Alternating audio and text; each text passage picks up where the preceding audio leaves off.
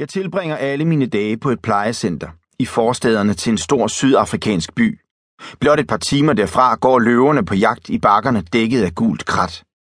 Når de har dræbt og et, dukker hyænerne op og begynder at søge efter det, som er til overs, og til sidst lander gribene, der håber på at finde de sidste kødrester, de kan pille af knoglerne. Intet går til spilde. Dyrenes rige danner en perfekt cyklus af liv og død, der er lige så gammel som tiden selv. Jeg er blevet så fortrolig med tidens uendelige udstrækning, at jeg har lært at fortabe mig selv i den. I dage og ugevis lukker jeg ned for mig selv, så jeg bliver helt sort indvendig. Et ikke-menneske, som bliver vasket, madet og løftet fra kørestol til seng. Eller jeg forsvinder i de små prikker af liv, jeg kan se omkring mig. Myrerne, som kravler rundt på gulvet, bestandigt kaster sig ud i krig og slag, der tabes og vindes, og jeg er det eneste vidne til en historie, der er mindst lige så blodig og forfærdelig som menneskehedens. Jeg har lært at kontrollere tiden, i stedet for bare at tage passivt imod den. Det er ikke så tit, jeg ser et ur. Men på et tidspunkt begyndte jeg at bide mærke i, hvordan lyset faldt, når nogen sagde, hvad klokken var, og lærte mig selv klokken ud fra, hvordan sollys og skygge fordeler sig i rummet. Derefter støttede jeg mig til de faste punkter, som mine dage her på stedet forsyner mig så ubarmhjertigt med.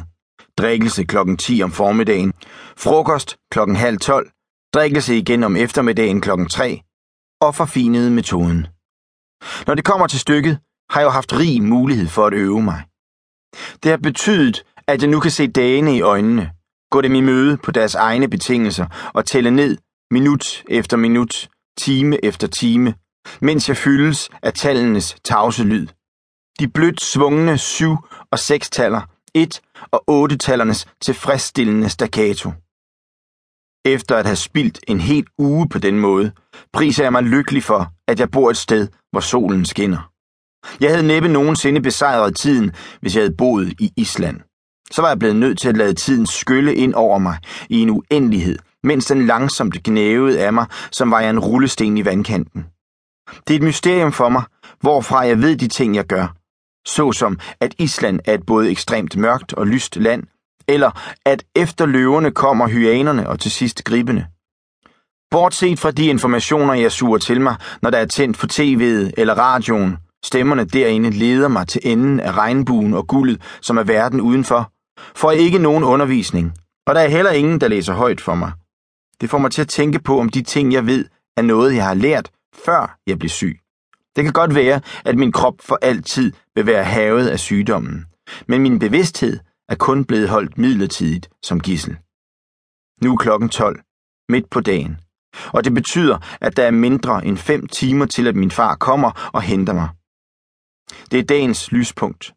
Når min far tager mig med hjem klokken 5, kan jeg endelig lade plejecentret bag mig. Det er ubeskriveligt, hvor spændt jeg er de dage, hvor min mor kommer, efter at hun har fået fri fra arbejde klokken 2. Jeg begynder at tælle nu. Sekunder, så minutter, til sidst timer. Og det vil forhåbentlig få min far til at komme lidt hurtigere. 1, 2, 3, 4, 5. Jeg håber, far tænder radioen i bilen på vej hjem, så vi sammen kan lytte til cricketkampene. Sådan, råber han nogle gange, når der bliver kastet en bold.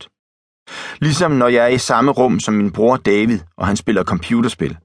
Jeg er nået op på det næste niveau, viner han ind imellem, mens hans fingre danser over spillekonsollen. Ingen af dem har den mindste anelse om, hvor stor pris jeg sætter på disse øjeblikke. Når min far jubler, hvis en spiller slår bolden ud over rebet i banens fjerne ende, eller min bror rynker brynene i frustration, mens han forsøger at forbedre sin score, forestiller jeg mig, hvilke vidigheder jeg ville fyre af, alle de æder og forbandelser, jeg ville slynge ud sammen med dem, hvis jeg altså bare kunne. Og i en kort, dyrebar stund føler jeg ikke længere, at jeg står på sidelinjen. Jeg håber, at far snart kommer. 33, 34, 35. Min krop føles tung i dag, og det bælte, der holder mig oppe, skærer gennem mit tøj og ind i huden på mig. Jeg har ondt i højre hofte. Jeg ville ønske, at nogen ville lægge mig ned, så smerterne forsvinder. Det er ikke så afslappende, som man skulle tro at sidde ret op og ned i timevis. Har du set nogle af de tegne?